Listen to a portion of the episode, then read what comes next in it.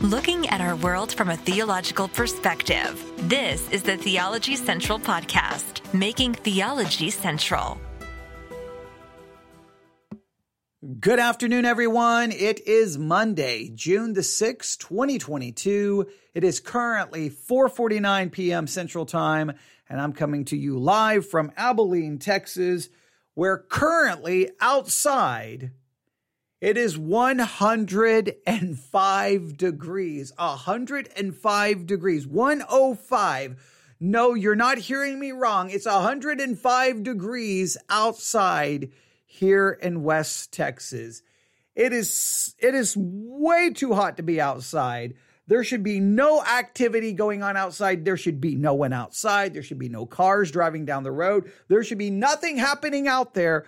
But of course, we're in Texas, so while people are going to work and doing their typical thing, 68 degrees. Someone lives in an area where it's 68 degrees. I would tell you this if you live somewhere in the month of June and it's 68 degrees, that's a probably that you're in an unnatural place. Something is not right there. I would I would be looking into every conspiracy theory to figure out why it's 68 degrees in the month of June. Something is not right about that. Something now, maybe if you're in a different country, but if you're in the United States of America and it's 68 degrees in June at 4:50 p.m. Central Time, there's something I would be investigating. It's it's the Illuminati, it's the Luciferians, it's the reptilians, uh, it's so, the person, uh, the, the the government agency who secretly assassinated JFK. There's something going on. There, oh oh HAARP, yeah, that's it. Oh that's a good conspiracy theory.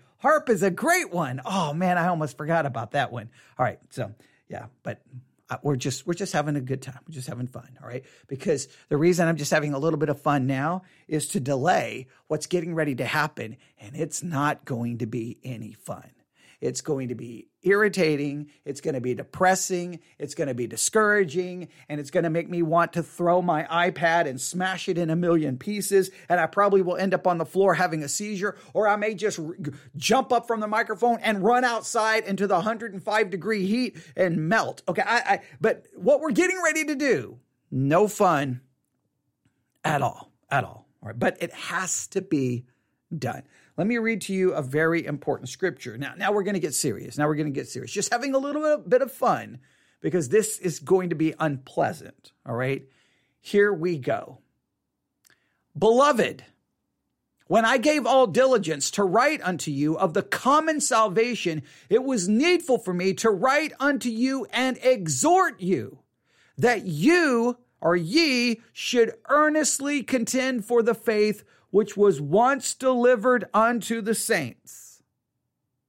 Jude, writing somewhere between 55 to 80 AD, somewhere around that time, 55, 70 AD.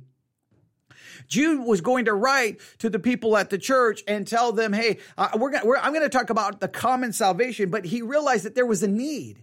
There was a need to try to encourage the people in the church. Hey, guys, I need you guys to contend for the faith that was once delivered unto the saints. And why did he need to encourage them to contend for the faith? Because the following thing had occurred. For certain men crept in unawares who were before of old ordained to this con- condemnation, ungodly men, turning the grace of our God into lasciviousness and denying the only Lord God and our Lord Jesus Christ. Some people had crept into the church who was departing from the faith that was once delivered unto the saints. And Jude is saying, guys, you, those of you in the church, you need to contend with this. You must contend with it. You can't just ignore it. You can't just shrug your shoulders and go, well, not my problem. You have to contend with it. And if that was true between 55 and 80 AD, it's true in 2022 because there are things that have crept into the church that you need to be made aware of and you must be contending with it because in most cases, unless a pastor is bivocational, and, and, and this is, I, I, in some ways, I loved that I when I was bivocational more than I do now that I I, I don't I, you know I can spend all day while doing recording. I mean, It's, it's, it's a love hate relationship. When I was bivocational, I was at work Monday through Friday, 40 plus hours a week. So I was around people. I had interactions and I could talk to them and, and talk about the gospel or spiritual things and had these great conversations. And as a result of that, many people, I, I mean, a, a, large portion of the people coming to the church at times were people who I had met at work and they, at work and they started coming to church because of my interactions with them. So I had a chance to contend with people about crazy ideas and crazy things. But once I stop being a bivocational pastor, I don't interact with people like that on a regular basis. Now I interact with crazy emails and YouTube comments, but I, I, in most of those cases, I'm not really having a, a, good interaction. The person is mad at me, already hates me, thinks I'm an idiot, and they're just emailing me to tell me that I'm an idiot and, and they disagree. It's not like a real interaction, like when you work with people and can develop some kind of a relationship. So, in most cases, the pastor doesn't have the opportunity to really contend with these issues because he's not going to be around the people. It's the church members who go to work and are in, interact with people of all different backgrounds and they have to be the ones to contend with these with things that have crept into Christianity that is departing from the faith. Now, as a pastor, you have to ensure that none of that creeps into your church. So you do have, but that's really not an interaction. That's usually like you're preaching against it and warning against it. But it's the average church member who's going to probably run into people and work with people. And you're going to be like, wait, wait, you're reading what? Wait a minute. You're listening to what? Wait a minute. You believe what? That's usually where the contending is going to take place. The pastor's job is to try to beg and plead and equip the church members so that they won't be tossed to and fro with every wind of doctrine and they can actually contend with it. And I'm going to be encouraging you to contend with something by making you aware of it. And I wasn't aware of it until about, let's see, what time did I post the message in Discord? Let me see here if I can find in the Discord channel. What time was it? Let me see here. Um, let's see here. Uh, I posted it at 2:35 p.m. I posted in the Discord channel Houston, we have a problem, okay? Because we have a problem. Because about five or 10 minutes before that, well, I was spending time on the Apple Podcast app because I, I, at one time the Apple Podcast app was by far my favorite podcasting app. I loved it, loved it, loved it, loved it. I I sung its praises and then all of a sudden it went through a period of time that the whole thing went to complete garbage. I don't know what happened. It just went, it just stopped working in any way, shape, or form. So I started using Pocket Cast. I mean, I use, I've got so many podcasting apps on my uh, iPad here. It would take me 30 minutes to go through all of them. Okay. But I started using other ones and, and finding other ones to be more useful. But today everything was working great. I'm like, wonderful, great. Maybe the Apple Apple Podcast app is back working correctly and then I can continue to work on our we kind of have a channel on the Apple Podcast app called Theology Central. If you if you look for the Theology Theology Central channel on the Apple Podcast app, you'll see that all of our podcasts are right there within that channel. And there's going to be more because if you're using the Church One app and you see all of those series, we're going to turn each series into its own individual podcast. Right. And we're going to do that for the Apple Podcast app. Just always looking for different ways for people to, to find our content. The more places you put, put it, the more con, the more different ways you structure it, the greater chance someone will come across something, and then that will possibly have them then, you know, seek everything out. But I was just going through it. So I went to the search tab and I'm like, okay, let's see, browse categories. All right. I have the very first category, of course, because it's the month of June, Pride 2022. So that's going to be podcasts that are very pro uh, LGBTQ. Okay. Not surprised that's there. Then it has creators we love. All right. Then we have the TBH collection. Then we have the Popped collection, charts, comedy, news, kids, family, true crime, society and culture, sports, business, religion, and spirituality. And I'm like, okay, what's happening in the Apple podcasting world when it comes to religion and spirituality. I mean, that's that's something I'm going to be tuned into because well, I do the podcast called Theology Central. So what's going on in the world of religion and spirituality? And I think all Christians need to know what's going on because you can't contend if you don't know, right? So I I tapped on it and I'm like, okay, the Bible in a year. All right, we've done podcast episodes about that. That's still probably the number one religion podcast in the world. Um, everyone listens to the Bible in a year. Okay, um, I've got the Bible recap. What else do I have here? I have uh, Deliver Us from Evil. And I don't, this is like some kind of audio novel from iHeart Podcast. I have not listened to it, but I've seen it in a number of places. Jack Hibbs podcast. All right. Uh, Tim Keller, Questioning Christianity. All right. Uh, the Sermon of the Week from Bethel Church in Redding, California. Oh boy. Okay. That's there. So I'm just going through here going, okay, oh, there's a lot of things here. I, I don't know about a lot of these. All right. And I'm just going through. I'm like, all right. Um, all right, we, we, we've got everything from astrology. We got very veggie, silly stories. Okay. So I'm just looking through all of these and some of them I'm like, okay, that looks interesting. And I'm subscribing, subscribing, subscribing, subscribing. Okay. I'll subscribe to as, you know, as many as I can, as I can find here. Right. So I'm just going through, oh, there's Elevation Church. Okay. Uh, the briefing with Albert Mohler. All right. There's Joel Osteen. Okay. Oh, there's Joyce Meyer. Okay, I mean these are the ones you know. Um, there's Pastor Rick Warren, um, which is you know he's going to be replaced, and I'm just going through and I'm like, okay, I I know I, I know, and then all of a sudden I'm like, wait, wait, wait, what? I'm like, wait, no, no, it can't be. It can't be. There's just no way. There's just no way. Houston, we have a problem. Texas, we have a problem.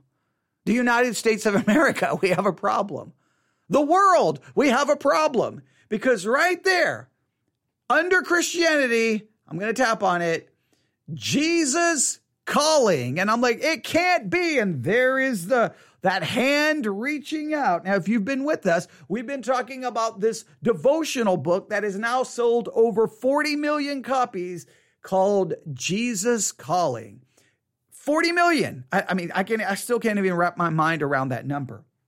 And we've looked at the book. We've looked at the original introduction, the new introduction, and we've looked at some of the devotionals contained within it. And what we have found is this thing is, I, I, there's just no way to say it. It's heresy. It is, it is not a good thing. It is a bad thing. Everyone must contend with it, be aware of it, and help anyone you know who loves it, reading it, and thinking it's the greatest thing in the world. If you, if, the, if all you can do is say, "Hey, look over there," and when they turn their head, grab the book and just run away. Okay, that probably is not the, the best thing to do. What you can do is say, "Hey, can we talk?"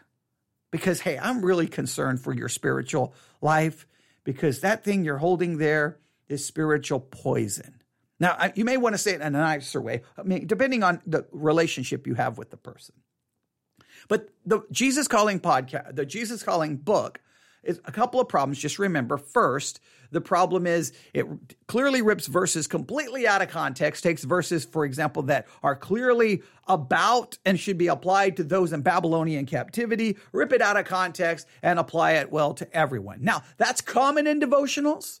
So that that doesn't make it as bad as I've hinted at, but it's definitely taking it in the wrong direction.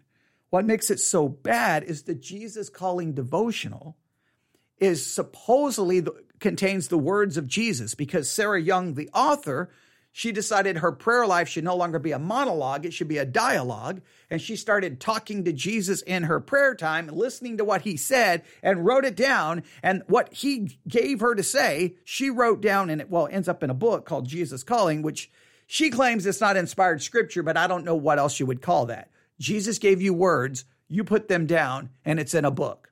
Hey, but they're not inspired. Well, then what are they? If they're not inspired, are they not trustworthy? Are they not really the words of Jesus? And if they're not really the words of Jesus, why do you write Jesus calling from the first person as if it's Jesus speaking? Because if it's not Jesus speaking, but you make it seem that it is Jesus speaking, well, that's blasphemy and, and using his name in vain, and it's deceiving and it's wrong. Because we don't mess around claiming some words are Jesus if they're not the words of Jesus. So we've been talking about it. But now, there's the Jesus Calling podcast. Here is what we read about it. All right. Here's what we read about it Jesus calling stories of faith. I did a quick search. You can find the podcast everywhere on almost all podcasting apps. We are going to look something up here in just a minute. But Jesus calling stories of faith. This is the description in the Apple Podcast app. Millions have been encouraged and inspired by the words of the number one best selling 365 day devotional, Jesus Calling. Please note, millions have been encouraged. I will say millions have been misled and deceived. Listen, now, this is what they say about the podcast. Listen to real life stories of faith as told by those who have experienced the power of living in his presence. So it sounds like the the kind of the the main feature of the podcast is it's going to have people tell their stories and you know what it's going to be. It's going to be experiential all, all just all day. It's going to be an experiential I I experienced this. I experienced that. All of these stories of these great spiritual experiences irregardless if they are consistent with any biblical doctrinal the- theology. It's not going to be about, you know, it's going to be subjective more than objective. It's going to be emotionalism versus, I'm going to say, biblical word based theology. All right. So, but if you look at it, here's, I don't know. You may, you may not be discouraged by it. I'm going to be discouraged by it. Currently, it has, it has a 4.5 star rating. That's almost perfect. Five five stars is the highest you can get. It's got a 4.5 star rating with over a thousand rating, with over a thousand uh, different uh, reviews and ratings. Over a thousand. Now that that's that's awesome. Now it's still probably that the number of ratings there is probably still very very very very very very small considering how many people listen to it. But the thing is, here's I I, have tried to tell everyone this, and, and you've got to learn this, okay? In the podcasting world, the key to your podcast is discoverability, how people are going to discover you. And one of the ways people discover you is, well, the more star ratings you get, the more positive your star ratings get, guess what? the more likely people will discover it. When you're when you're scrolling through all of those different podcasts, there's a greater chance your podcast will show up there if it's got a thousand star ratings, if it's got 500 star ratings. The more star ratings, the more likely the app is going to put it in a place where people can discover it. No star ratings or very few star ratings, you become invisible. So I'm not just saying this for my benefit. I want you to understand this for everyone's benefit. Listen to me carefully. If there is a podcast out there that you think is solid, you think it's biblical, you think it's good, solid th- theology, please take the time to go to any and every podcast app you can find. If it gives a five, if it's a place to give you a five star rating and a review, give it a five star rating and write even if it's a very short review, because that's how that podcast is going to be discovered. The thing is, a lot of people don't do that. But guess what? For some weird reason, plenty of people are out there doing it for Joyce Meyer, Joel Osteen, and Sarah Young's podcast, Jesus Calling. Hey, for in many cases, for the, I hate to say it, the heretical ones, they seem to have an army of people willing to write reviews and give five star ratings. And many of the more solid ones, people, those people are like, ah, I, am not going to do it. If you don't do it, it it's not going to happen. The same thing, look, for the Church One app, for the Sermons 2.0 app. Please, in your app store, give it a five star rating and write a positive review. That's where the Sermons 2.0 app or the Church One app can be discovered by more people. Right? And the Sermons 2.0 app. Look, I don't agree with every sermon on the Sermons 2.0 app, but at least there's a statement of faith that is very biblical and theological that all the sermons at least has has to go go with. So at least gives you a, a greater chance of hearing something biblical versus what where, what other people could find. You you you can go a long way in helping people. So please do that. So um, the Jesus calling it's it's got over um, a thousand star uh, a thousand star ratings. I'll just give you an example.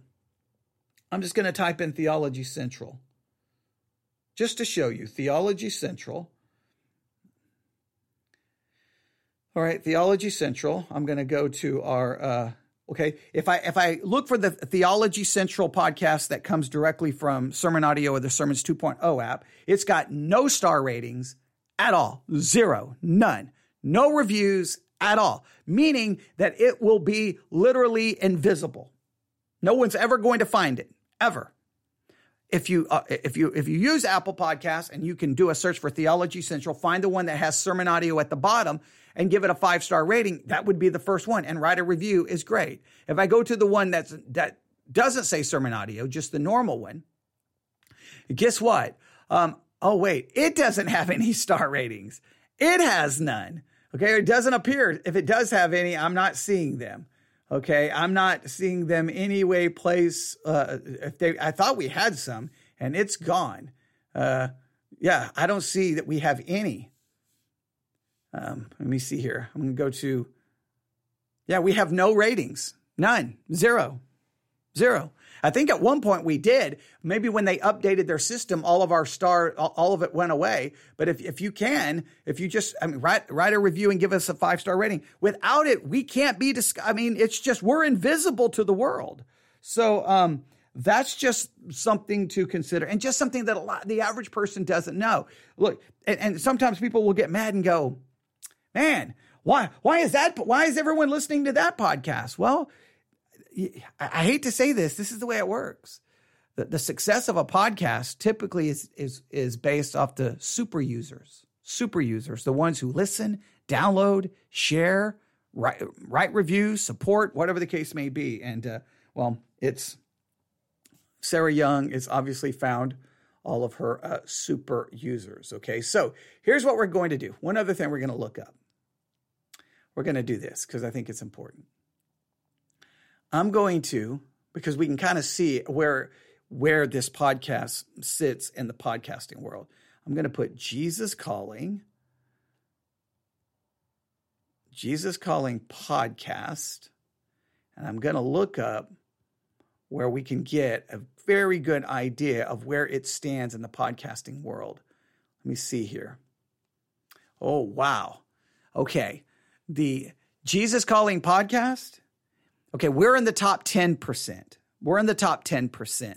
That, that put, places us above over 2 million other podcasts. So that's a pretty, I, I'm somewhat happy with that accomplishment considering I'm a nobody in the middle of nowhere. Wow, this is, I, there's, there's not even any way to, to, to describe this. Jesus Calling is ranked in the top 0.5% of all podcasts in the world. That is absolutely staggering. That means this podcast is one of the top 0.5 podcasts, uh, most popular shows out of 2 million. 860,067 podcast cast globally ranked.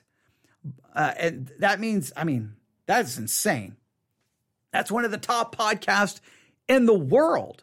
In the top 0.5%. We're in the top 10% they're in the top 0.5%. And we'll never catch it. I'm not I'm not even worried about that. I'm just trying to demonstrate to you it's your interaction and how you support a podcast. If if you want it to be discovered and you want to be found, you can either support and do what you can to help the biblically sound. And I'm not even saying this about me. Okay, please, I don't want you to under I don't want you to take it that way.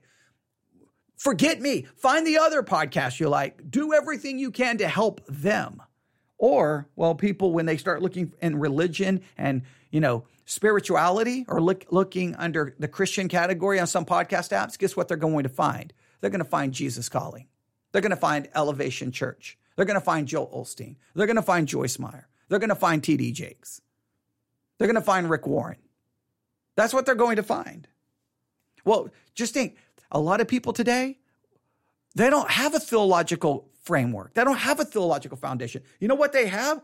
They have a podcast app. And they just go looking around, go, I'm curious about the Bible or or God. And they look, oh, oh, there's a podcast. They don't have a clue what one to choose or not choose. They don't, they don't have like, oh, that's bad. So you've got to put the, you got to do everything you can to help the good ones get up there so that other people can go, wait, okay, what's, that's a really different perspective than that other podcast. Now, I know I'm taking a long time with that, but just whenever you look, th- that's important. So, what we're going to do is we're going to review an episode from the Jesus Calling podcast. That's what we're going to do. In fact, let me go back and do a search for it again um, because I forgot to save it because I don't want to hit subscribe to it. I don't want to. I don't want to hit subscribe to it. I really don't. Um, we're going to go from the one on that aired on Tuesday or, or was posted on Tuesday. I don't know. I have no idea what to expect. I don't listen to it in advance, and I'm, we're just going to get an idea of what's out there because my just, my job is to let you know what's out there and to inform you, and then we'll we'll talk about it. I don't know how much we're going to listen to, but we'll see. And I do have to give an update. The temperature here in Texas just now went up to 107 degrees. Okay, it's probably because I'm getting irritated even talking about this podcast. Okay, all right, here we go. Are you ready? And I'm not I'm jo- I'm not joking. It's 107 degrees outside right now. That's just hard to even comprehend. But here we go. This is from Tuesday. They're calling this a a bonus episode. Uh, and this, so this would be last Tuesday. For some reason, I'm acting like it's not Monday. So this would have been last Tuesday. Um, and this uh, is a bonus episode. I just went with the bonus episode because I'm like, mm, that's interesting. I wonder what they did for a bonus episode. Uh, we'll probably have to review two or three of these. Then what we'll do is we'll do a couple more reviewing of some of the devotionals in the book, and then we'll put this all together in a in a mini series called Jesus Calling, so that hopefully when people are looking for things related to Jesus Calling, maybe they'll come across our podcast and then maybe they'll hear a different perspective. That's what we're, that's what we're attempting to do. But are you ready? Here we go. We're, I don't know how much we're going to review, but we'll just review. If you have any questions or any comments as you're listening, please post them in the chat or you can email them to me at newsif at yahoo.com if you're listening at a later time. Here we go. Right now. Get daily encouragement sent straight to your inbox with the Jesus Calling Daily email. This free email highlights select excerpts from Jesus Calling and other titles from Sarah Young, along with a special passage of scripture to help jumpstart your day. Sign up for free at jesuscalling.com forward slash daily email. All right. So we have the Jesus Calling book. We got the Jesus Calling podcast. And now we have the Jesus Calling daily email update of encouragement. I'm not going to sign up for it. Okay. But if you want to, by all means, sign up. Uh, go to jesuscalling.com. Um, and I think you can get to the, the email sign up that way as well. Um, by all means, check it out. And you can let me know what you discover and what you find out because, uh, yeah, I I I don't I don't I think it would not be daily encouragement. I think it would be daily. Um, I'm going to have a seizure. All right, but here we go. Let's now. So that's kind of their little advertisement at the beginning of their podcast, and it's in. Yeah, there you go. Just I guess what I want you to see from that is that they are just absolutely making sure their content is anywhere and everywhere. Books, and email subscriptions that people get a daily uh, a daily section from the book if i can speak correctly. There's the podcast. Again jesus calling has become a brand and they're ensuring that their brand is showing up anywhere and everywhere. And let me tell you again if that brand is heretical you've got to contend against it. Here we go. Welcome to a special bonus edition of the jesus calling podcast featuring multiple guests who have appeared in their own episodes on the Jesus Calling podcast, speaking to how they deal with doubt and fear in their lives. Doubt is a normal part of our experience as humans. When something doesn't line up with the facts as we know them, or when something unforeseen wrecks carefully laid plans, we might find ourselves wondering if God's promises really are true. Many of the stories you'll hear in this episode are from those who face doubt and the fear that comes from not knowing if what you believe is true, and what happened when they took those doubts to God. We'll start with a thought from Pastor Craig Groeschel. Okay, so they're going to just bring in a bunch of people who've been, appeared on the podcast. They're going to put all of their little stories together. And when I say little stories, I'm not trying to be demeaning. They're they're going to take a small segment, segments, I guess, from their stories that aired in full on other pod, on other episodes. They're going to bring them together and they're going to put them under this kind of a theme of, of fear and doubt. So if you have fear and doubt, and you bring it to God, then I guess the fear and doubt will go away, or all of your I, I don't know. I don't know how they're going to approach it, but it, it's going to be that kind of idea, that kind of idea. Now, I completely agree that doubt is a real human experience. And I think Christianity has to be able to embrace doubt. I don't like the, the kind of Christianity say, how dare you doubt? You have faith. I don't like that. I think you should be able to doubt, struggle, and question. Now, what I'm afraid is that this is going to turn into some kind of like a, a info commercial where if you do this and this and this, all your doubt goes away and everything will be better. Just follow these three steps. And uh, it's going to be very experiential um, instead of biblical. But I could be wrong. Let's see.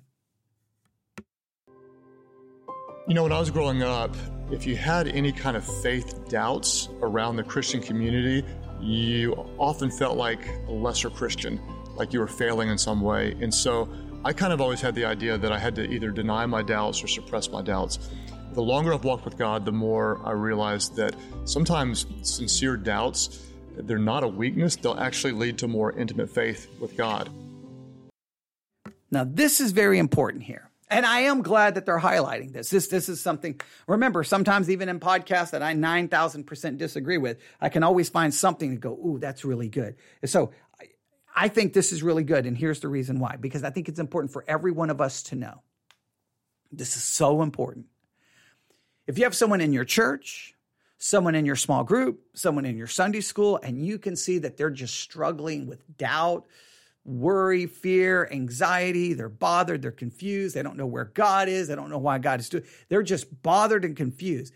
Some people respond to those kinds of people almost like, "Ooh, I don't want to be around them," and they keep saying they seem to be questioning Jesus, and they be, begin to question the Bible, and and I and and it almost like they get nervous, they don't really want to be around them, they almost kind of withdraw themselves, or they're kind of like, you know, hey, you need you need to start stop saying things like that, and you need to give a positive confession because your negative confession is going to bring negativity in your life, and they almost are re, are are met with rebuke and people withdrawing from them. Because that that doubt when when Christians hear some kind of very strong doubt or confusion expressed, many Christians feel like they have to go into defense mode. They have to go they've got to all of a sudden become a, you know, a, a, supposed immature apologist all of a sudden. That, that, they've got to answer all the questions. And sometimes people with doubt they don't need your simple answers your christian cliches your christian bumper stickers.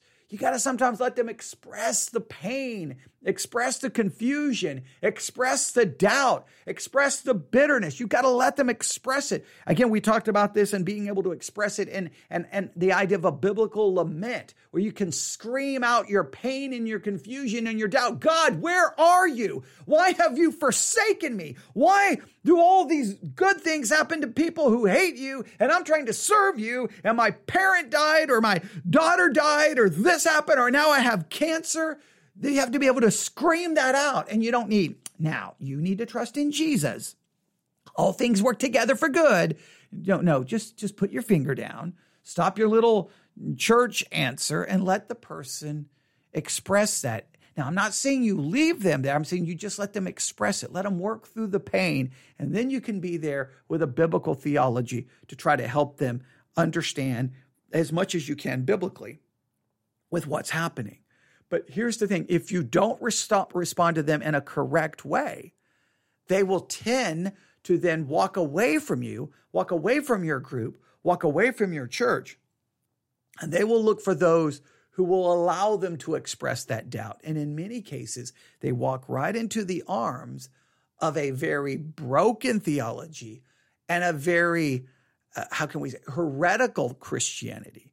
And then they end up being misled theologically. Sometimes the ones with the right theology are the most cold, unloving, hateful, show no mercy, show no compassion, and they think everyone needs the three correct theological answers instead of letting someone deal with the struggle and doubt.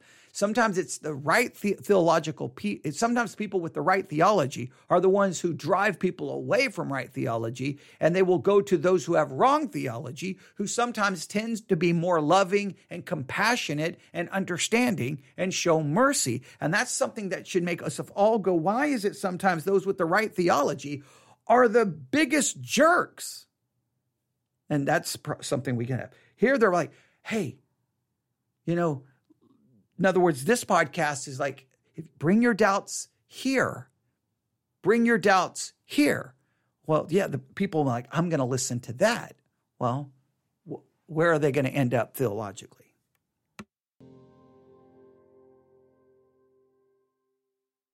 I used to think, you know, God would be disappointed with me for my doubts, but now when I look in Scripture, especially in the Old Testament, there, there's an entire book of the Bible, Lamentations, about lamenting to God. David cried out and didn't understand why God wasn't doing what he thought God should do. Habakkuk literally was mad, disappointed with God. Jesus on the cross said, Why, God, are you forsaking me? So now I honestly believe that God is big enough to handle our doubts, may even embrace our questions. And so when we do doubt, instead of disconnecting and running from God, we can actually take our doubts, our questions, our hurts to God, and I believe we can grow stronger in our faith when we do. See, now that's all awesome. Everything there is awesome. I mean, everything there is. It's just. It's kind of funny that we've just been we've been talking about biblical lament, and here they're they they're talking about it recently as well. That's cool. That's awesome. Now, the problem is sometimes those with good theology don't speak that way, so they end up on a podcast like this. Now, and, and maybe the podcast is going to turn out to be okay, but we know the Jesus Calling book isn't okay. So this could sound okay, which then could put people, oh, you know what? I probably should buy that book. And well, then, so this could be really um, almost an advertisement to get people to a book that would be spiritually damaging. But we'll see. We'll see where they're going to go here. One of the first times that I really struggled with doubts as a Christian, believe it or not, was when I was in seminary. I had a New Testament professor that didn't have a high view of Scripture, which I know sounds weird to a lot of people, but some seminary professors don't. And so he was real critical of God's Word in the New Testament. So I started to have doubts. If the Bible's not true, if I can't trust it, then is everything else not true as well? And I kind of had a moment of panic. My pastor helped walk me through it and told me to keep hanging on to God. And then thankfully, I read this book called Theological Crossfire. It was a debate between um, Pinnock and Brown, two theologians.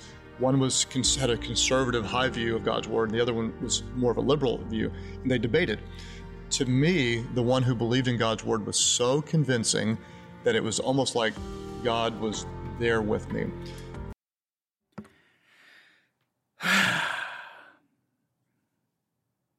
okay. I'm going to try not to stand on my soapbox and start screaming to the heavens. I'm going to try not to do that.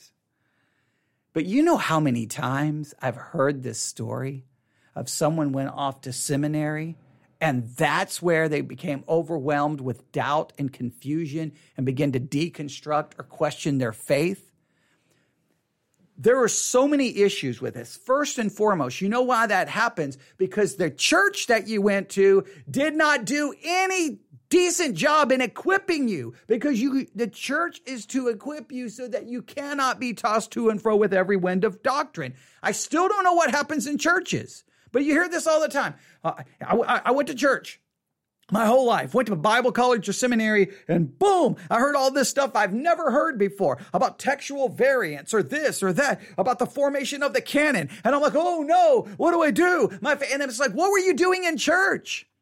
I, I, bet you you didn't miss a potluck. I bet you didn't miss a fellowship. I bet you, I bet you didn't miss a uh, you know a, a church picnic or a church hayride or a church Easter egg hunt or a church pizza party or all the other garbage your church was doing instead of equipping you.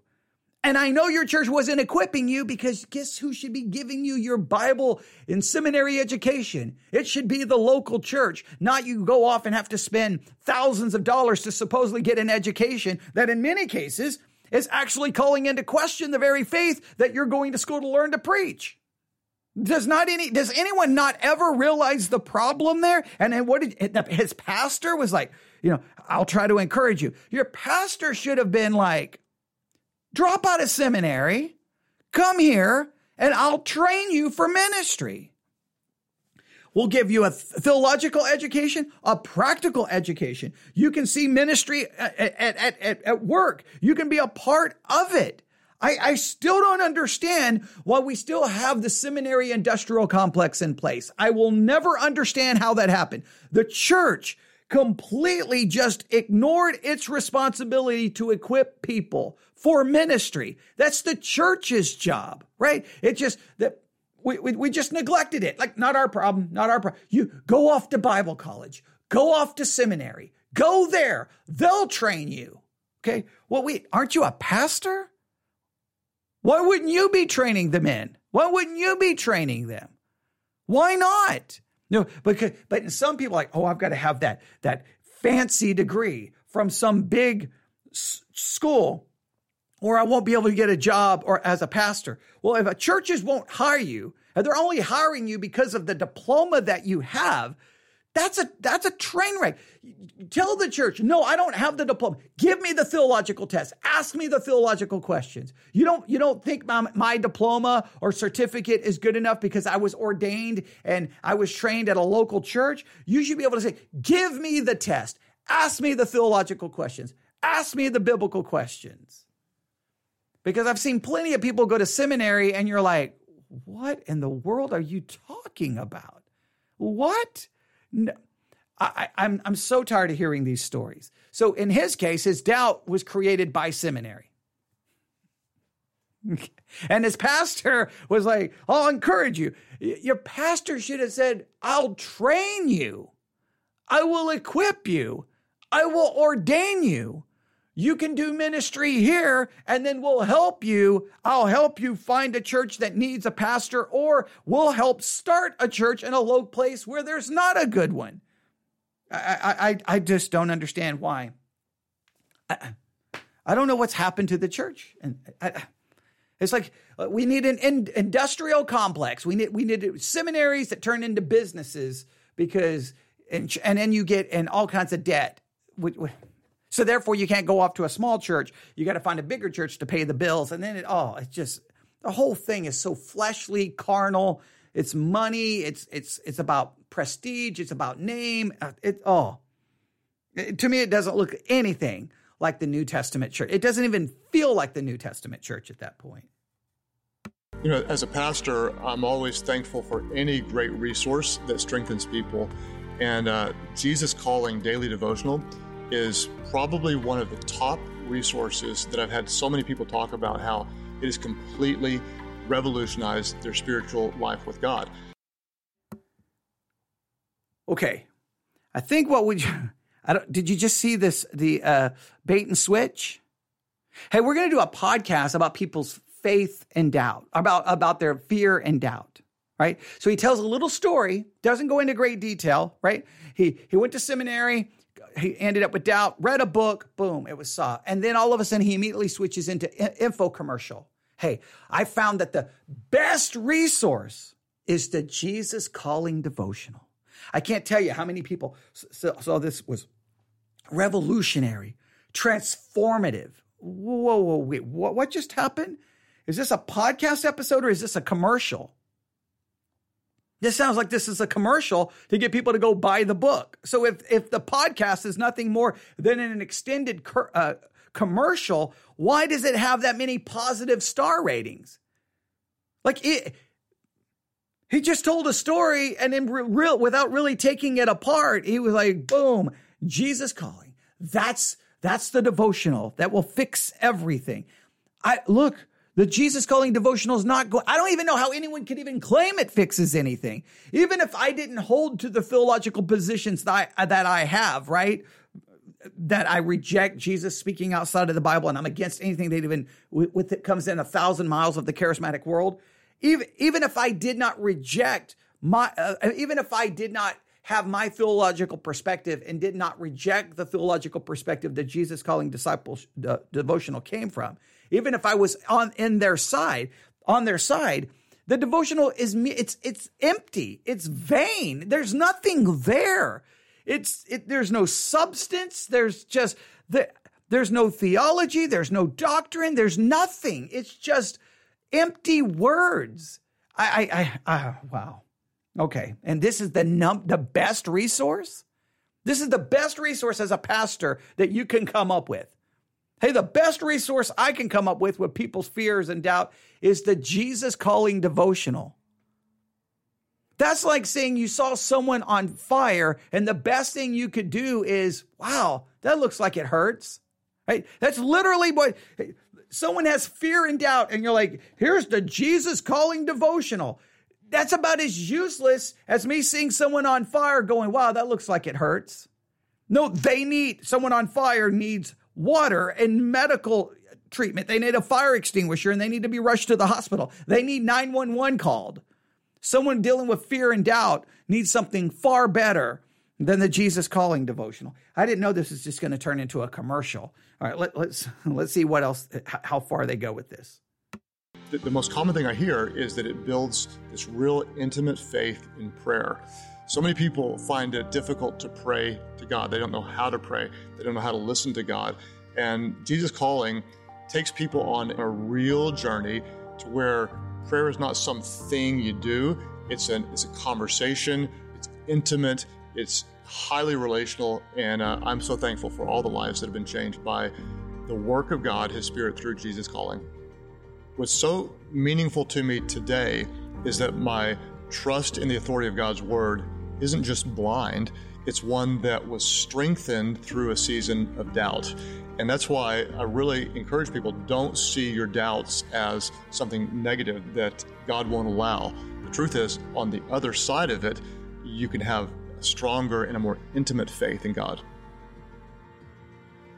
CEO of IT Cosmetics, Jamie Kern Lima. I grew up watching Oprah in my living room every day. and kind of from the time I was little, I always thought I would, I would interview other people for, and share their stories with the world. And I, when I found out I was adopted by surprise in my late 20s, I, I went on this five year journey of trying to find my birth mom. And I had very little info on the paperwork, and I didn't even know if it was actually factual or not. But I called thousands and thousands of women over a five year period.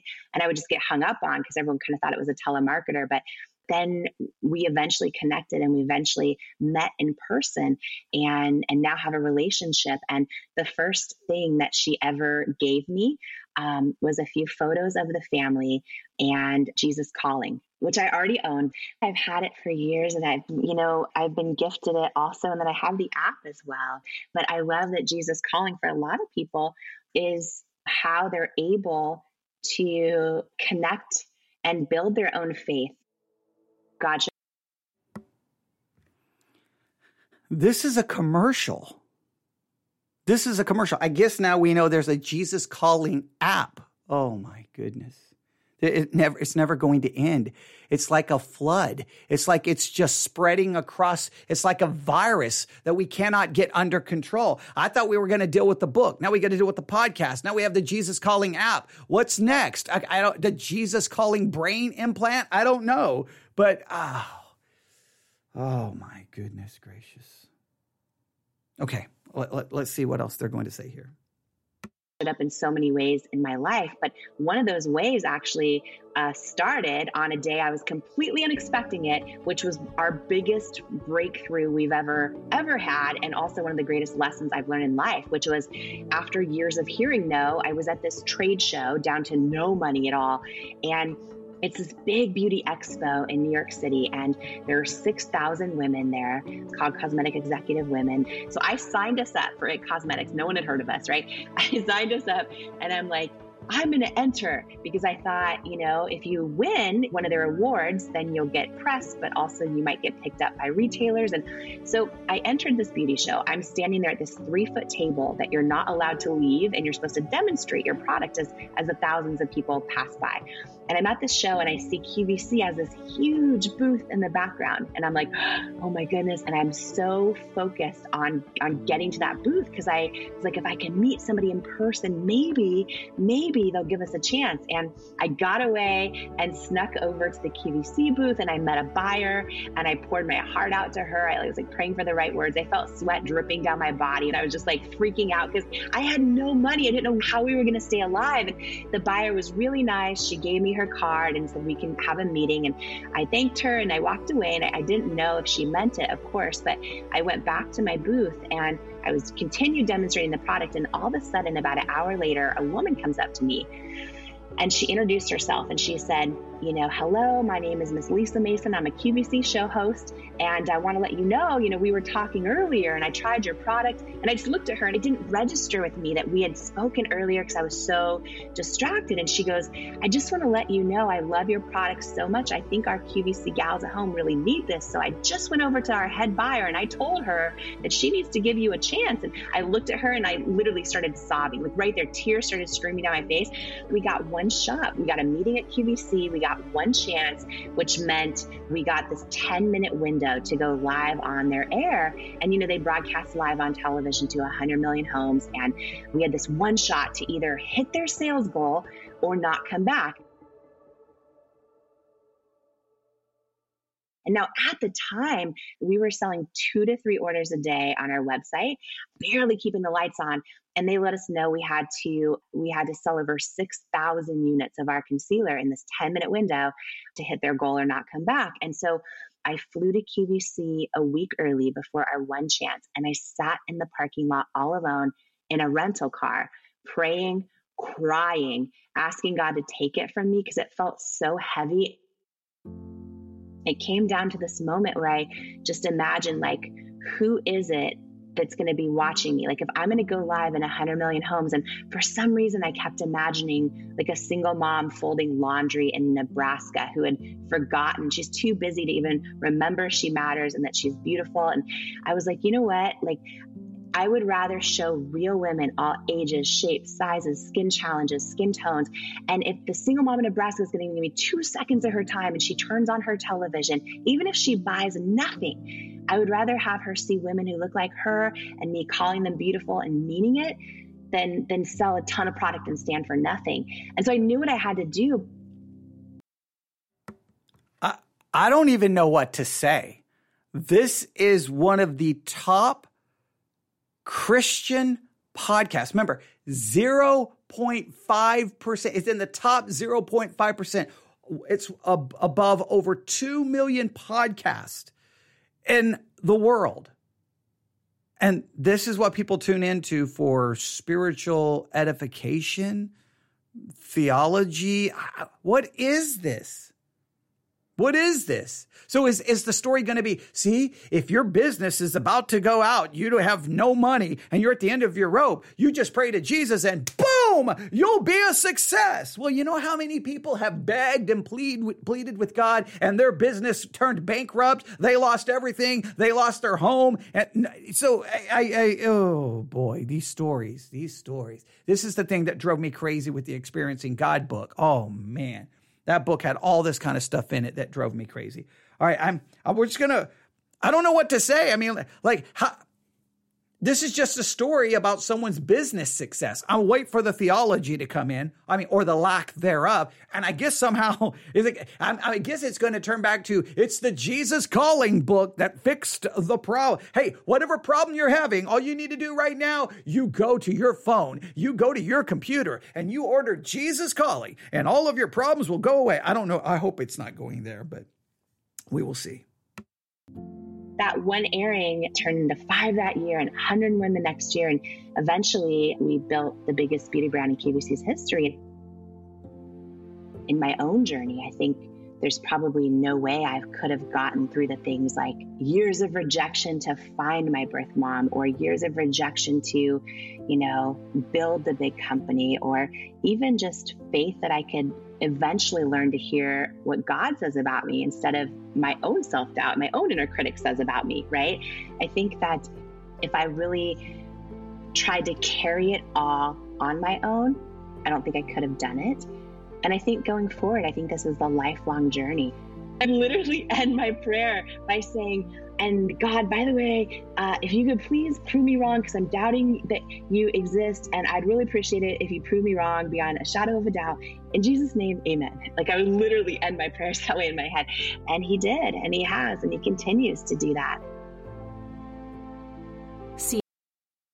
Hey, Jesus, prove to me that you're real by making me a millionaire, making me the largest successful cosmetic company in QVC history, and then I'll believe in you. All right. Yeah. I, I, is that the thing? Uh, what is it about a generation seeking a sign? I, I, I don't know. What, what do I know? What do I know? CNN anchor Christi Paul. I grew up in Bellevue, Ohio, which is a tiny little town smack between Toledo and Cleveland. And my dad was an attorney, my mom was a teacher. I have one brother who's six years younger than me. And I would not change a thing about where I grew up. Please note the last story. There were, there's no Bible, there's no theology. It's just, hey, hey guys, I, I, w- I kept ending my prayer like, hey, Jesus, I, you know, I'm doubting that you're real. You know, show me that you're real. And then, of course, now she believes he's real because I guess because she becomes the, you know, this has a company now that's the most successful in QVC history when it comes to cosmetic or makeup or whatever the case may be. I mean, what is that? Like, I mean, she didn't even bother to offer any Bible or theology. She didn't. I mean, what? What is? I, oh my goodness! This is this is, and people want. And and let me make it clear: this is what makes me so upset with so much of the evangelical world. The evangelical world is out there yelling and screaming, the problem is Disney. The problem is the LGBTQ world. The problem is critical race theory. The problem is Democrats. The problem is this. The problem is inside the church. You're listening to it. This is the call coming from inside the church. Jesus calling. It's crept inside the church. One of the most successful, the most successful devotional I mean, 40 million copies sold. I don't think there's ever been a devotional that sold that much. I mean, uh, the purpose driven life or the purpose driven church, I think sold 30 million copies. The late great planet Earth by Hal Lindsey, I think was like 30 million. This blows away. I would have to look up all the numbers. Blows away anything. This podcast in the top 0.5% of Christian, of all podcasts. Forget Christian. This has transcended the Christian world. It's, it's everywhere. Like, what is this? Th- this is inside the church, inside your possibly your church, people in your church who either listen to this podcast or have the Jesus calling devotional thinking. It's amazing. It's amazing. I mean, it was rural Ohio, and I had some of the best friends. I dated a guy my sophomore year who had kind of a Jekyll and Hyde personality. He could be very good to me, but he cheated on me and he could be manipulative. And he did slap me across the face once in the middle of the hallway at school. And I remember that humiliation. And I said I would never allow that to happen to me again. And then I went and married somebody who did even worse. And it was one of those things where you think, how did I get here? It started pretty early.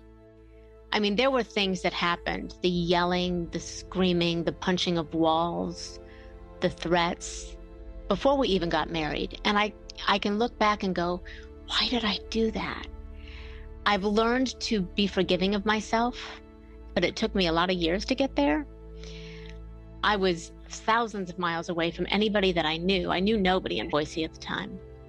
So when they talk about abusers, it was really the perfect storm because I came into the relationship out of some really heavy emotional stuff that was going on already.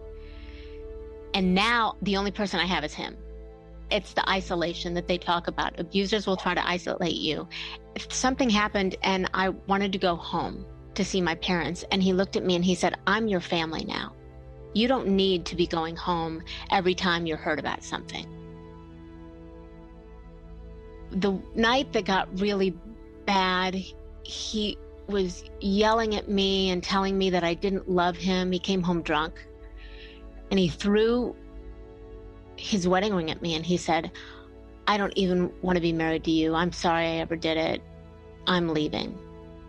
And he threw me up against the wall and he put his hand around my throat and he said, I'm going to bash your head into this wall. And then he punched the wall right next to me, you know, close enough to my head that I could feel the, you know, swoosh of the fist. And then heard, obviously, the crash of it into the wall. And then he just stood there and looked at me. And he didn't say anything, but he looked at me as if he was trying to say, I missed this time. I won't miss again. At some point, I called a friend of mine in Boise and I told her what happened, and I told her I was scared, and I asked her if I could come to her house. And she talked me out of it. She was somebody that worked with both of us. She had the best of intentions, I know. I think she didn't know what to do. I don't blame her. People don't know what to do in those situations sometimes. So I stayed. And then we moved to Phoenix, and I thought, okay, maybe this will be a new start. Maybe this will be okay. And the same kind of things kept happening the manipulation. One night, it, it all just blew up, and he was screaming, and he said he was going to leave. And it was the first time I didn't try to stop him. And then it really blew up. And he did leave. I went and sat in a church parking lot in Phoenix. And I sobbed and I prayed. And I said, God, I just don't know what you want me to do. And Proverbs 3 5 through 6. Trust in the Lord with all your heart, lean not on your own understanding. I went, okay. You know, follow him and I will direct your paths. Give it to me, Christy. I think the hardest part of being in a relationship like that is determining whether you're going to stay or go once you make the decision, it's still hard, but it's easy because you know you're doing the right thing. And I say this about women a lot. My own observation of, of women and people that I've talked to who have been in that situation.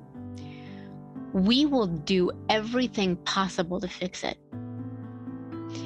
We will do everything we can to remedy it, to put it back together, to glue everything, all of the pieces back that shattered.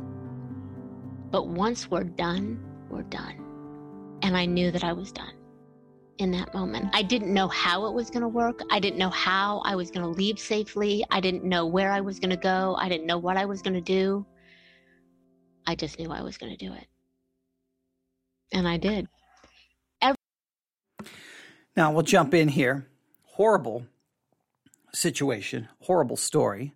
Um, I will say this because because whenever I hear when I'm like I mean obviously there, there's everything about the Jesus calling thing I'm condemning. I, am obviously I'm not going to condemn anything at this point because there's a horrible story of a woman who is being abused. But I will say this and turn the the criticism towards conservative churches that are strong biblical theology, biblical doctrine. They they teach good theology those churches have to be a shelter and a place of help and rescue for women in abusive relationships.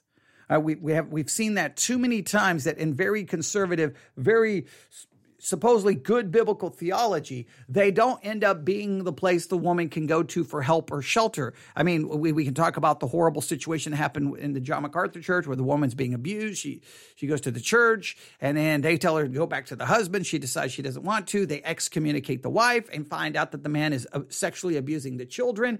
He ends up going to prison and they still they still haven't uh, lifted the church discipline on the wife and they supported the husband even when he went to prison. Oh, horrible, horrible example. And sometimes it's conservative churches that seem to have such good doctrine, theology, and preaching, which is the last place a woman who's being abused can go. And that shouldn't, so they end up having to go to something that's more heretical or liberal. And that shouldn't be the way it is. Good biblical theology should not make us condescending, cold, unloving, unmerciful jerks who are not there to help and support and protect women who are being abused. It should not work that way. And that's a whole podcast in itself why sometimes it seems to work that way. We're going to let this story at least finish. Everything worked together. I went back to therapy. I felt humiliation and shame I think that when you're in an abusive situation, the first time something happens, you accept the apology because we love mm-hmm. them. We want to give them the benefit of the doubt. We've seen good in them. Then it happens a second time, a third time. And every time it happens after that, you realize, but I let it happen. I let it happen again and again and again. So the bricks of shame that sit on your shoulders just get heavier and heavier and heavier with every episode, every abusive episode that happens. You know, God wants us to be who he created us to be and living in an abusive relationship is not going to create you to be the person you're supposed to be.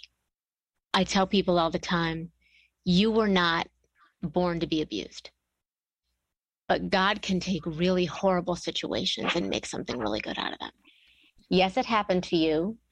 It shouldn't have happened to you, but you also shouldn't let it affect the rest of your life. All right, now I have to I have to jump in here because this is the thing that kind of bothers me sometimes about Christianity, because Christianity never seems to see the contradiction and our and our thinking. I, I it's like Christians are oblivious to this, and I don't understand why. There's like some kind of a mental block. So here's the way it is. You're in a horrible situation. You're being abused. You're being beaten. You're whatever horrible thing you go through. Hey, God has a way of fixing it. God, turn to God. Well, wait a minute. God obviously let it happen. God didn't intervene to stop it. God didn't do anything to prevent it, but you're, go, you're telling me to go to God to fix it. He didn't do anything to stop it in the first place. He didn't do anything to prevent it in the first place. We, we always seem to like, we never seem to realize that. We, we sell that God is the answer to fix it and solve it, but we never seem to deal with the, the theological issue. But wait a minute. God knew it was going to happen. God didn't stop it. God didn't prevent it. But now God is going to be the one to fix it? Gotta be is going to be the one to solve it? It's really weird. It's like so god just lets hey you're being beaten you're being abused. And god just stands to the sidelines and then when you finally say god help me okay now i'll step in well he watched it happen and then you can get into the eternal decrees of god god's providence it raises serious theological issues but some christians just seem oblivious to all of those theological implications they just think it's hey just jesus will fix your problem uh, it, they're, they're, it's not that simple. I don't know why Christians never realize this. Hey, if you're, if you're, if, if you know, yeah, yeah, there's just so many issues. Like, I know that horrible thing happened to you, but turn to God. And don't you realize someone could say, but yeah, but your God didn't stop it. Your God didn't intervene. Your God, that like it, someone could ask some very difficult questions. Christianity seems a lot of Christianity seems very content to never have to scratch the surface to those hard questions. It's like just we throw out little bumper sticker answers and they don't really, it doesn't really answer anything if someone is willing to ask just a couple of tough questions. Because you don't deserve that. My mom gave me Jesus Calling several years ago. I was just in a horrible place And I always say, Jesus calling transformed my life. I needed to hear God speak to me the way Sarah writes his words. Wow. Wow. Okay, I got to take a deep breath here. First, this woman suffered abuse. That is horrible. That is wrong. And I feel bad. And hopefully, she's gotten help and she's gotten past it and she's escaped it and she never has to go through it again. But I cannot allow that to stop me from offering critique here of what she just said because it's theologically just blasphemous that that someone give her Jesus calling. Again everyone's using the word. It's transformative. So already I'm, I'm already concerned but please note that she needed to hear from God. And it was the way Sarah Young wrote his words. Let's back this up. Let's hear this again this is crazy. And I always say, Jesus calling transformed my life. I needed to hear God speak to me the way Sarah writes his words. I needed to hear God speak to me the way Sarah Young writes his words. Sarah Young can say all she wants that it's not inspired scripture. Someone just said on the Jesus Calling podcast that Sarah Young writes his words. The devotional is basically what she's what Sarah Young claims to be the words Jesus gave her. Literally Jesus Calling is becoming a an alternative Bible. Oh, oh, she still uses, she still puts scripture in it, but she didn't write his words in some unique, when, when it just has the scripture there, it's just the scripture. But the rest of the, the whole devotional is not scripture. The devotional is supposedly words from Jesus, as we've already talked about in previous episodes. She just says Sarah Young writes, wrote, wrote the words of Jesus in the devotional. She wrote the words of Jesus. This woman needed to hear from Jesus, and Sarah Young wrote his words in Jesus calling. That if that doesn't send off every alarm system in the in the entire body of Christ, then I, I don't even know anymore. I mean, the, the, the evangelical church is finished. It's done. It's just fit. It's over. It's over. Just it's.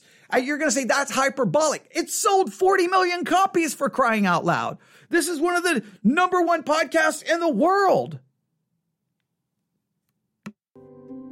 It helped me remember my worth. And you think, oh, I've gone through this therapy and I've gotten through so much of it. It still pops up. Please note, it made her see her worth, not his worth.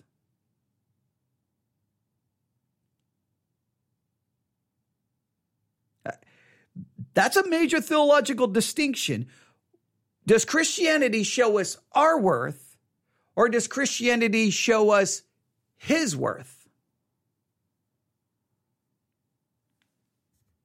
They never go away. So, Jesus Calling has probably been one of the most gifted books I have ever given to people. I just hand it out because it transformed my life. She hands out Jesus calling because Jesus calling transformed her life. Not scripture. Jesus calling transformed her life. And she hands out Jesus calling, which is a, I'm telling you, it's a substitute Bible because it claims to have the words of Jesus in it.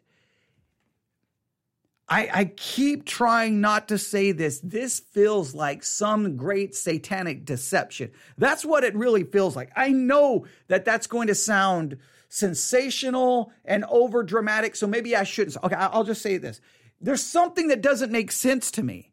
How it can sell this many copies, the podcast be listened to by this many people, and everyone talks about how transformative it is. You look at the book. I don't know how it that would transform anything. It seems meaningless to me. We'll, re- we'll review some more devotionals from the book coming up. Uh, not today. well, maybe this evening, maybe this evening. I've got to figure out how I'm going to work the rest of the evening out and doing live broadcasts. But we're going to try to get some more done. But this, okay, we're going to let this woman finish and then we'll we'll stop. And I hope that it does for other people too, because I think it gives us a very different voice, a new voice, a very personal voice between our hearts and Jesus's words.